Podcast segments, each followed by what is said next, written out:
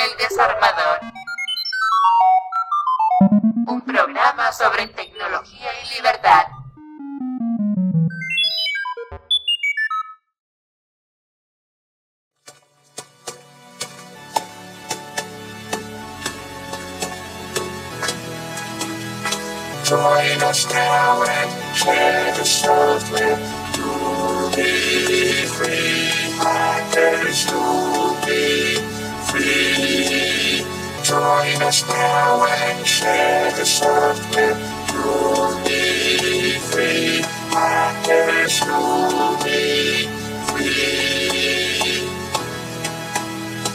Bienvenidas a un nuevo programa y abrazos a quienes nos siguen desde las ondas de la frecuencia modulada y a quienes nos escuchan desde nuestro sitio web eldesarmador.org.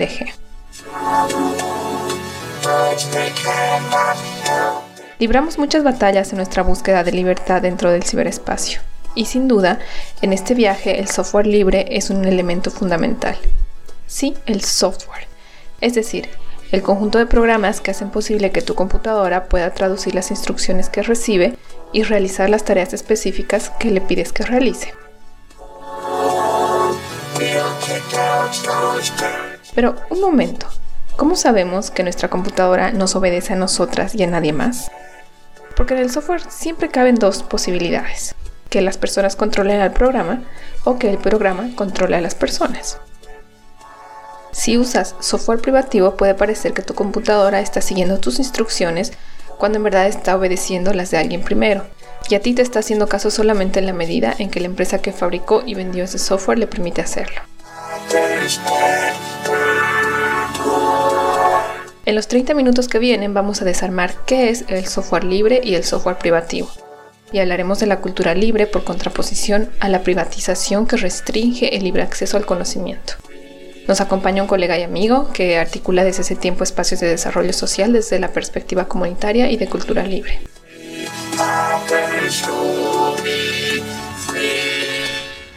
Hola, soy Dani Cotillas de la asociación Nodo Común, eh, donde trabajamos temas de comunicación principalmente.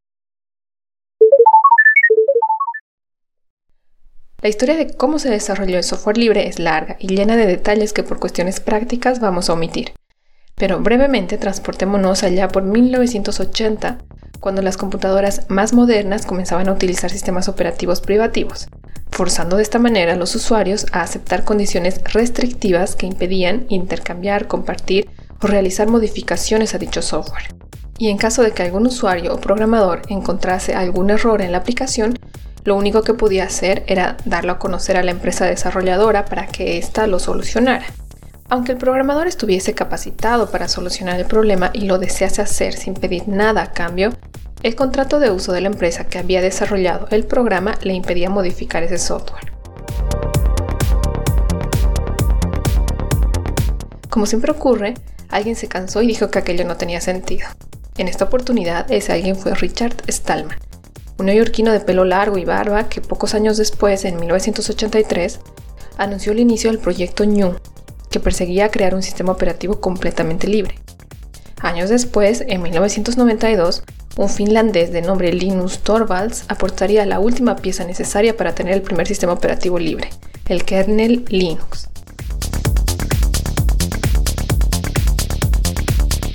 El kernel o núcleo del sistema es un programa especial que permite a otros programas comunicarse con el hardware real y correr varias tareas al mismo tiempo.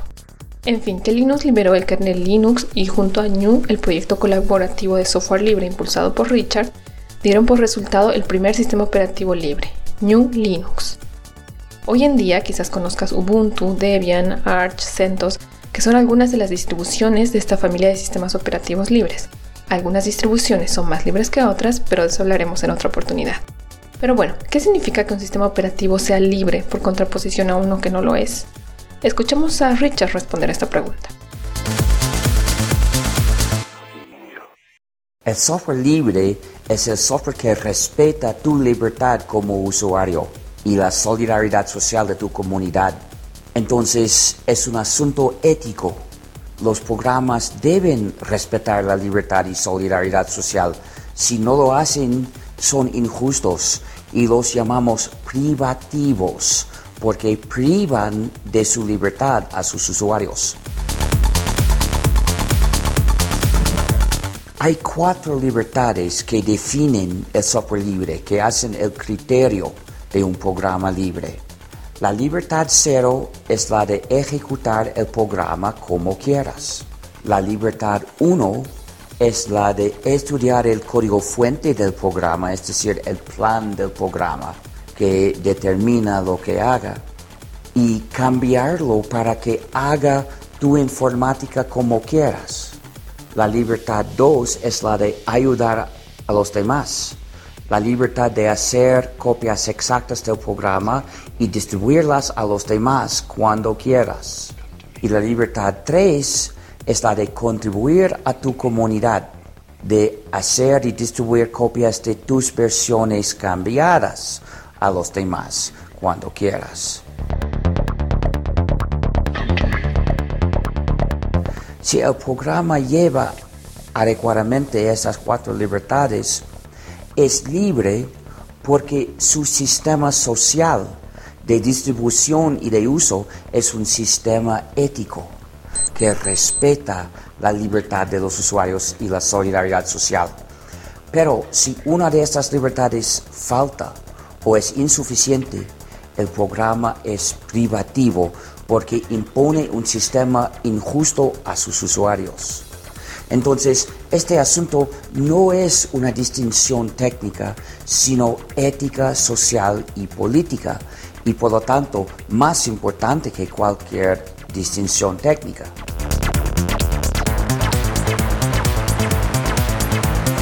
Para que las libertades 1 y 3, es decir, la de estudiar, modificar y mejorar el programa, sean prácticas, se debe poder tener acceso al código fuente del programa. ¿Y qué es esto del código fuente? Cuando la máquina ejecuta un programa, va leyendo línea por línea y ejecutando una serie de instrucciones. El código fuente es ese conjunto de instrucciones, escrito en algún lenguaje de programación legible para el ser humano. Según la ética de los hackers de los 80, el código fuente y los programas están hechos para ser compartidos. Como solía decirse entonces, la información quiere ser libre.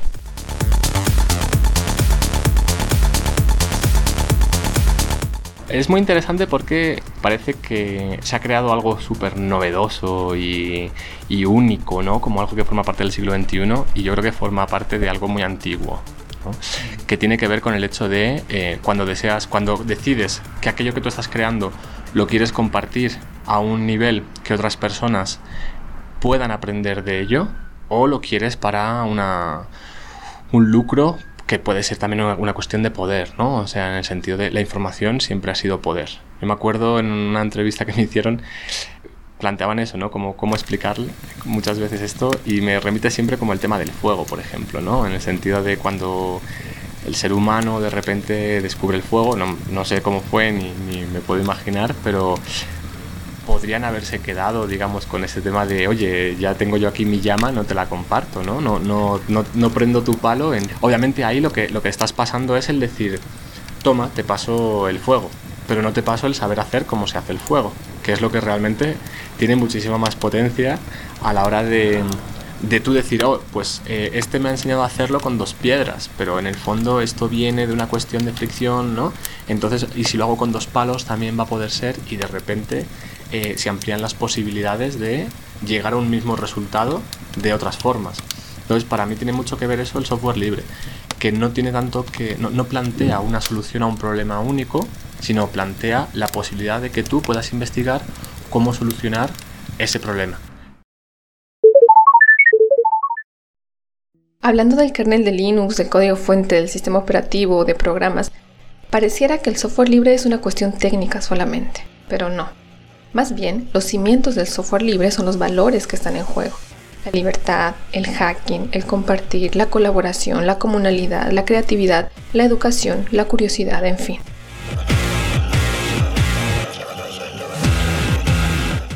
Para mí principalmente tiene que ver con el hecho de no esperar que los problemas se solucionen solos, que viene por una cuestión de la curiosidad.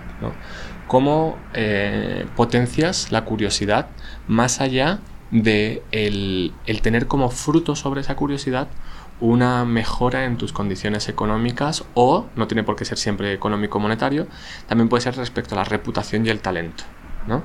Pero yo creo que donde engancha esa ética hacker, ¿no? Con la cultura libre, con estas cuestiones, tiene que ver con, es como una autoexigencia eh, personal que acabamos llevando también al colectivo. O sea, es que hay un tema que tiene muy resuelto, por ejemplo, eso, las, las lógicas de mercado, por ejemplo, ¿no? Las lógicas políticas más tradicionales explotan hasta la saciedad el tema individual. Eh, las lógicas tradicionales más de izquierda, etcétera, explotan muchísimo una cuestión como de disolverte dentro del, de un magma de masa, digamos, ¿no? Y es ahí donde eh, yo creo que en cierta forma choca bastante el hecho de que las cosas no son blancas y negras. O sea, por ejemplo, una de las cosas que, cuadra dentro de la cultura libre y el software libre y estas cosas es el hecho de yo no te voy a dar la solución al problema. Que es lo que las comunidades hackers en muchos casos es lo que, lo que desean, en plan de, si quieres aprender, perfecto, aquí hay, o sea, el conocimiento está ahí, pero cuánto de mi cuánto de mi tiempo estoy yo dispuesto a invertir para eh, acabar siendo yo el que aprenda eso. Entonces el, el punto es clarísimo, en plan de no, no, exigir que las cosas se hagan por sí solas, sino ir yo y arreglar esos problemas. ¿no?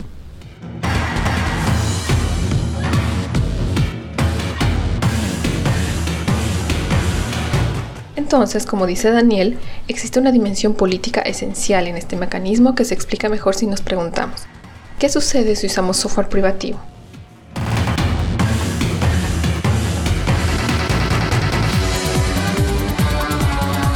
Usar un programa privativo en la sociedad es dependencia, pero usar un programa libre es desarrollo, porque el programa libre es conocimiento disponible a sus usuarios que pueden comprenderlo, adaptarlo, extenderlo y usarlo para otras cosas.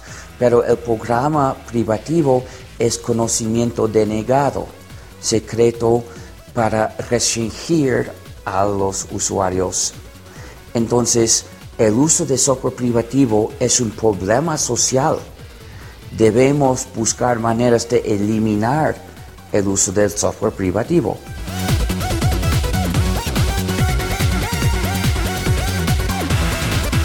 Pero ¿por qué hay que sospechar un programa privativo?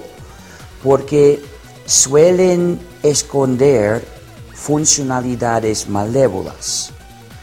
No solo incómodas, sino malévolas, concebidas no para servir al usuario, sino para vigilar al usuario, restringir al usuario, hasta puertas traseras para abusar al usuario.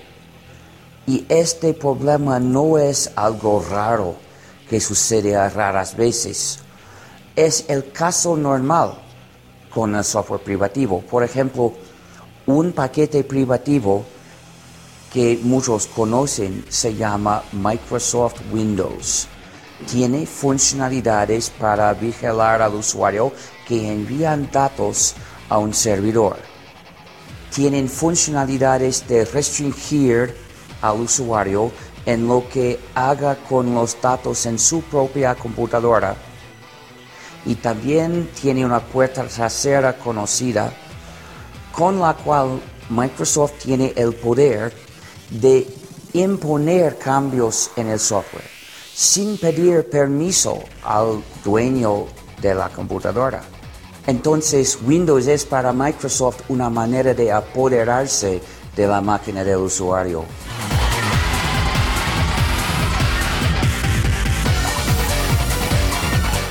Varias otras cosas suceden. A veces programas de software privativo espían a las usuarias.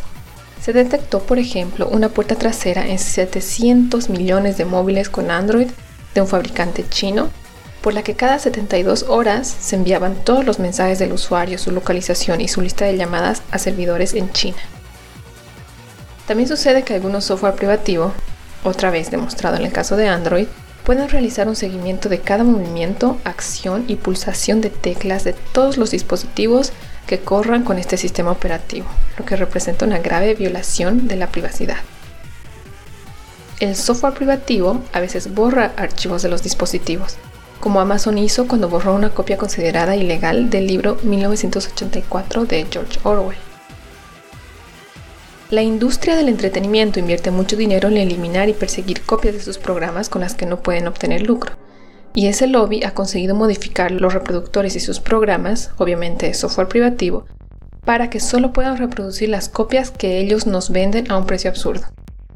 Otras veces sucede que los fabricantes limitan lo que los usuarios pueden hacer con el hardware que compran, como por ejemplo gran parte de la maquinaria agrícola moderna que los agricultores no pueden utilizar a su antojo, porque viene limitada por el software privativo que se bloquea si se intentan hacer más cosas que las estipuladas por los fabricantes.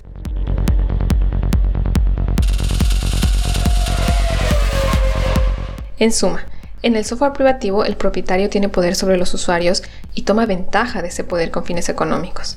La empresa ya no vende un producto sino un servicio, y así puede obligar a los usuarios a pagar extras por nuevos servicios. El negocio está en bloquear acceso a las funciones que permitirían usar una determinada máquina de una forma diferente a la que el departamento de marketing ha diseñado. Muchas veces el software libre se equipara con software gratuito, ya que una de las ventajas más evidentes para los recién llegados es que se pueden dejar de pagar las licencias de uso del software, pero software libre no es igual a software gratuito.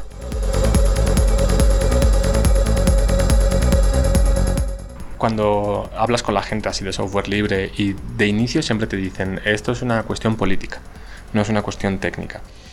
La lectura que al final haces de cuál es esa cuestión política es que pasa por reconocer que un trabajo, por muy pasional que sea, eh, no deja de ser un trabajo, no solamente por muy pasional, sino también por el hecho de que tú quieras eh, compartir ese conocimiento que tú has tenido previamente.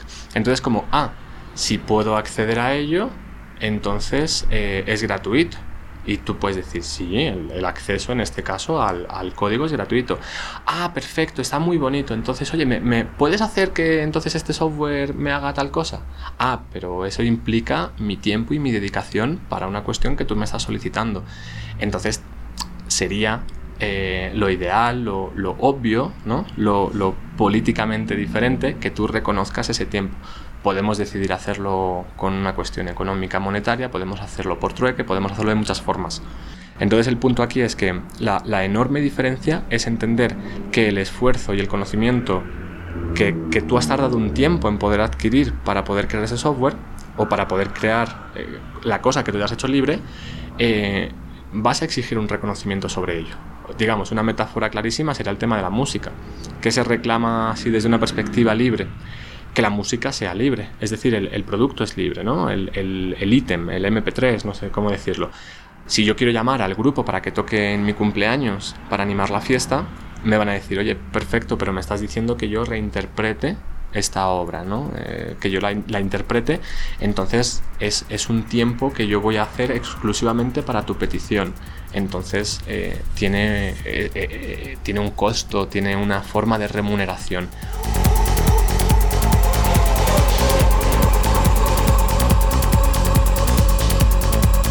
Pero si el software libre no tiene que ver con gratuidad, ¿bajo qué términos se copia de mano en mano? Al regresar te lo contamos.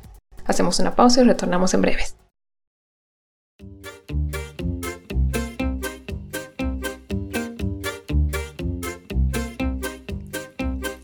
Our music is for free. You can download MP3. Keep it playing on repeat. If you hate it, press delete. Our music is for free. You can download MP3. Press delete. Click it, save it, see it, share it, blink it, stream it, we don't pay. Click it, save it, see it, share it, blink it, stream it, Pirate Bay. Click it, save it, see it, share it, blink it, stream it, we don't pay. Click it, save it, see it, share it, blink it, stream it, Pirate Bay.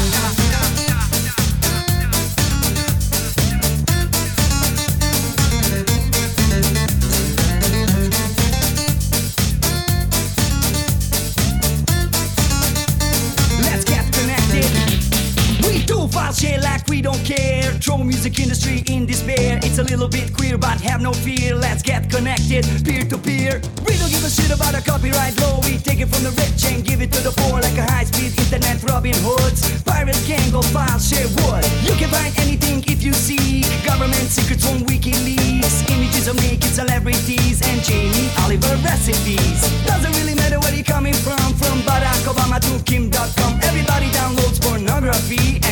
collective MP3s. Our music is for free, you can download MP3.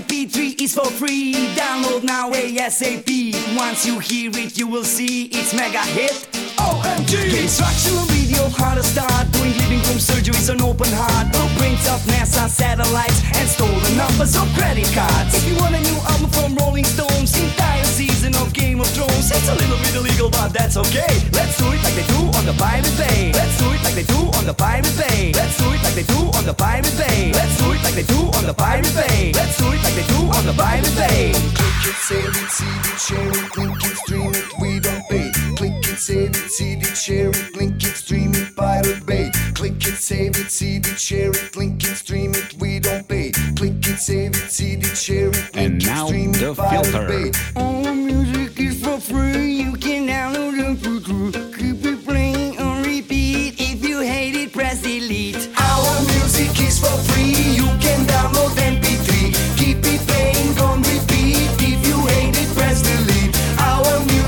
For free. You can download MP3. Keep it playing on repeat. If you hate it, press delete.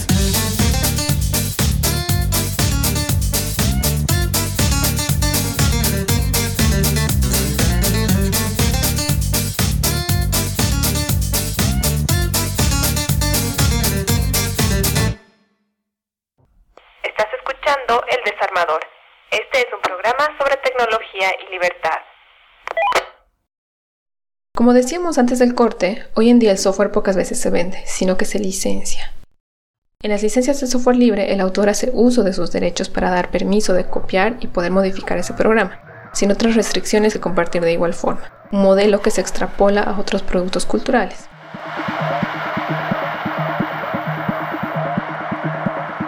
El copyleft abarca un conjunto de licencias como la GPL, y según qué tipo de licencia copyleft se use, se puede redistribuir, reutilizar en obras derivadas o incluso comercializar un determinado producto, ya sea por ejemplo un libro, una canción o este podcast, pero ojo, con la condición de que la copia que se hace conserva la misma licencia.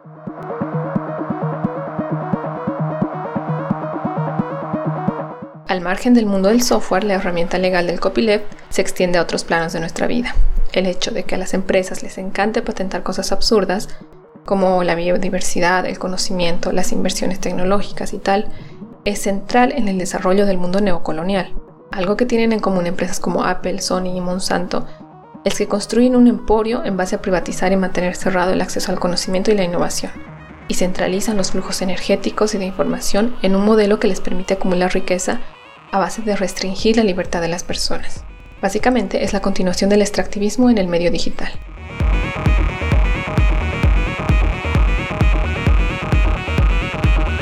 Los movimientos sociales en los últimos años vienen construyendo un antagonismo que demuestra que otro modelo energético, otra agricultura, otra industria de la salud y otra relación con los medios y la generación de contenido es posible y deseable. La lucha de los campesinos indios por conservar y compartir semillas tradicionales de arroz no es en el fondo muy diferente a la de los hackers que reprograman tractores para explotar el potencial de sus máquinas o construyen otros diferentes desde cero. O la de los cientos de personas que suben a internet copias de artículos científicos para que otras personas que no pueden pagar por ellos o no quieren hacerlo tengan acceso a este conocimiento igualmente.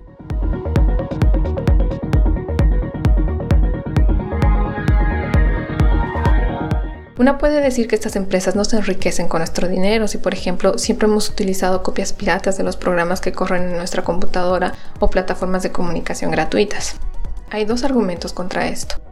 Uno es que, incluso si no pagamos por los programas o plataformas que usamos, puede que nuestros datos privados sea la mercancía que genera riqueza, el claro caso de Facebook. El otro es que, al utilizar un programa o un tipo de documento, contribuimos a generar un monopolio. Por ejemplo, las universidades públicas son los clientes perfectos para cierto tipo de programas de software privativo como Microsoft Word. que llevan una reacción en cadena por la cual los estudiantes o universidades en otros países también tienen que usar este programa y sus formatos, y por consecuencia Microsoft termina haciéndose con cantidades enormes de dinero. Bajo este prisma, y por una cuestión de coherencia, las entidades públicas tendrían que tener la obligación de usar software libre, estándares libres y licencias libres para los datos que generan y custodian.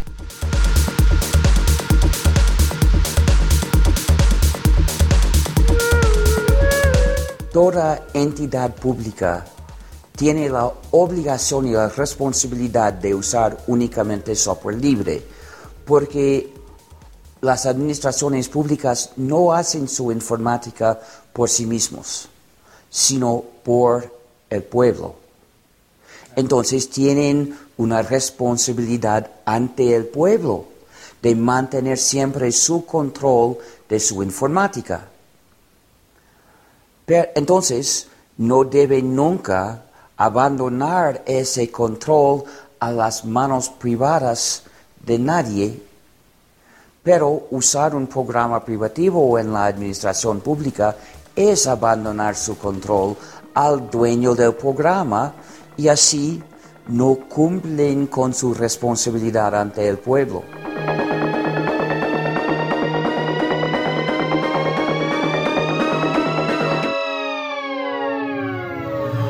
Esta razón se aplica a cada agencia individualmente. Cada agencia tiene su función, pero el Estado también tiene una función.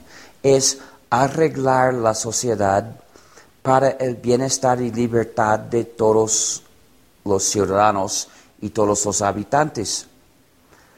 Una parte de esta misión muy amplia es liderar a la sociedad hacia el software libre. Cuando las agencias públicas migran al software libre, comienzan a querer comprar soporte. Entonces, muchos fundarán empresas de soporte al software libre para ofrecer sus servicios a las agencias públicas, pero también podrán ofrecer su soporte a las empresas, a otras organizaciones. Así facilitarán la migración de entidades privadas. Las entidades del Estado tengan el control de su informática. Es la soberanía informática del Estado.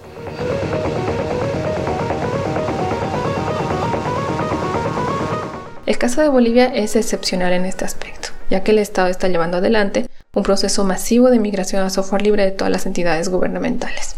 Aplaudimos.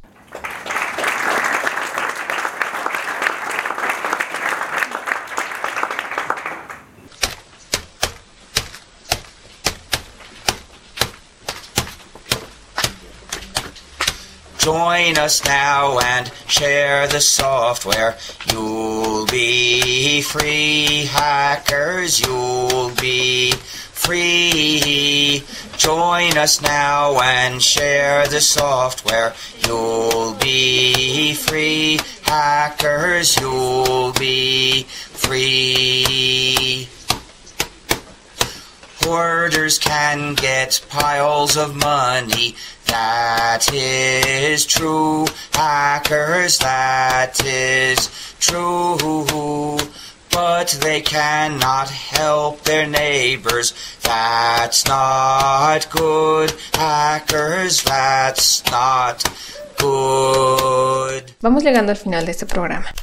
A lo largo de este desarmador, hemos visto que la idea de software libre es extrapolable a otras prácticas en torno a la cultura libre, que son diferentes manifestaciones del esfuerzo por establecer una cultura del pro común digital.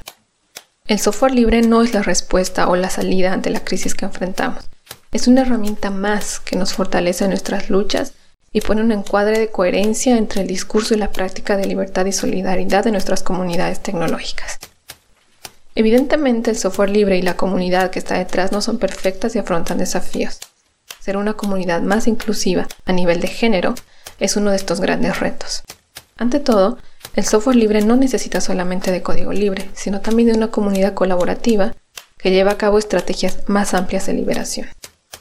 Antes de irnos queremos agradecer a Daniel por compartir sus visiones con nosotras Pues sobre todo felicitarles por el desarmador, ¿no? Yo creo que, que es una de esas propuestas que te animan a crear tu propio desarmador, ¿no? Que esa es una de las lógicas del software libre y la cultura libre que deberían ser súper asumidas, ¿no? El hecho de esto me gusta, puedo copiarlo y hasta puedo dentro de mi cabeza mejorarlo, ¿no? Y esto es lo del tema de me gusta, pero yo cambiaría esto. Perfecto. Chicas, chicos, háganlo. Creen 250 millones de desarmadores, de, de podcast, de, porque el punto es que estas tecnologías están para ser ocupadas, ¿no? Y para ser usadas y para equivocarse y para no tener ninguna pena por justamente equivocarse y seguir aprendiendo de esos errores. Gracias. Y a todos ustedes les agradecemos por su tiempo y su atención y las esperamos en nuestro próximo desarmador. When we have enough free software at our call, hackers at our call, we'll kick out those dirty licenses evermore, hackers evermore. Join us now and share the software. You'll be free, hackers, you'll be free. Join us now and share the software. You'll be free, hackers, you'll be free. Ha sido una realización de Emilia Hacker Producciones. Cambio y fuera.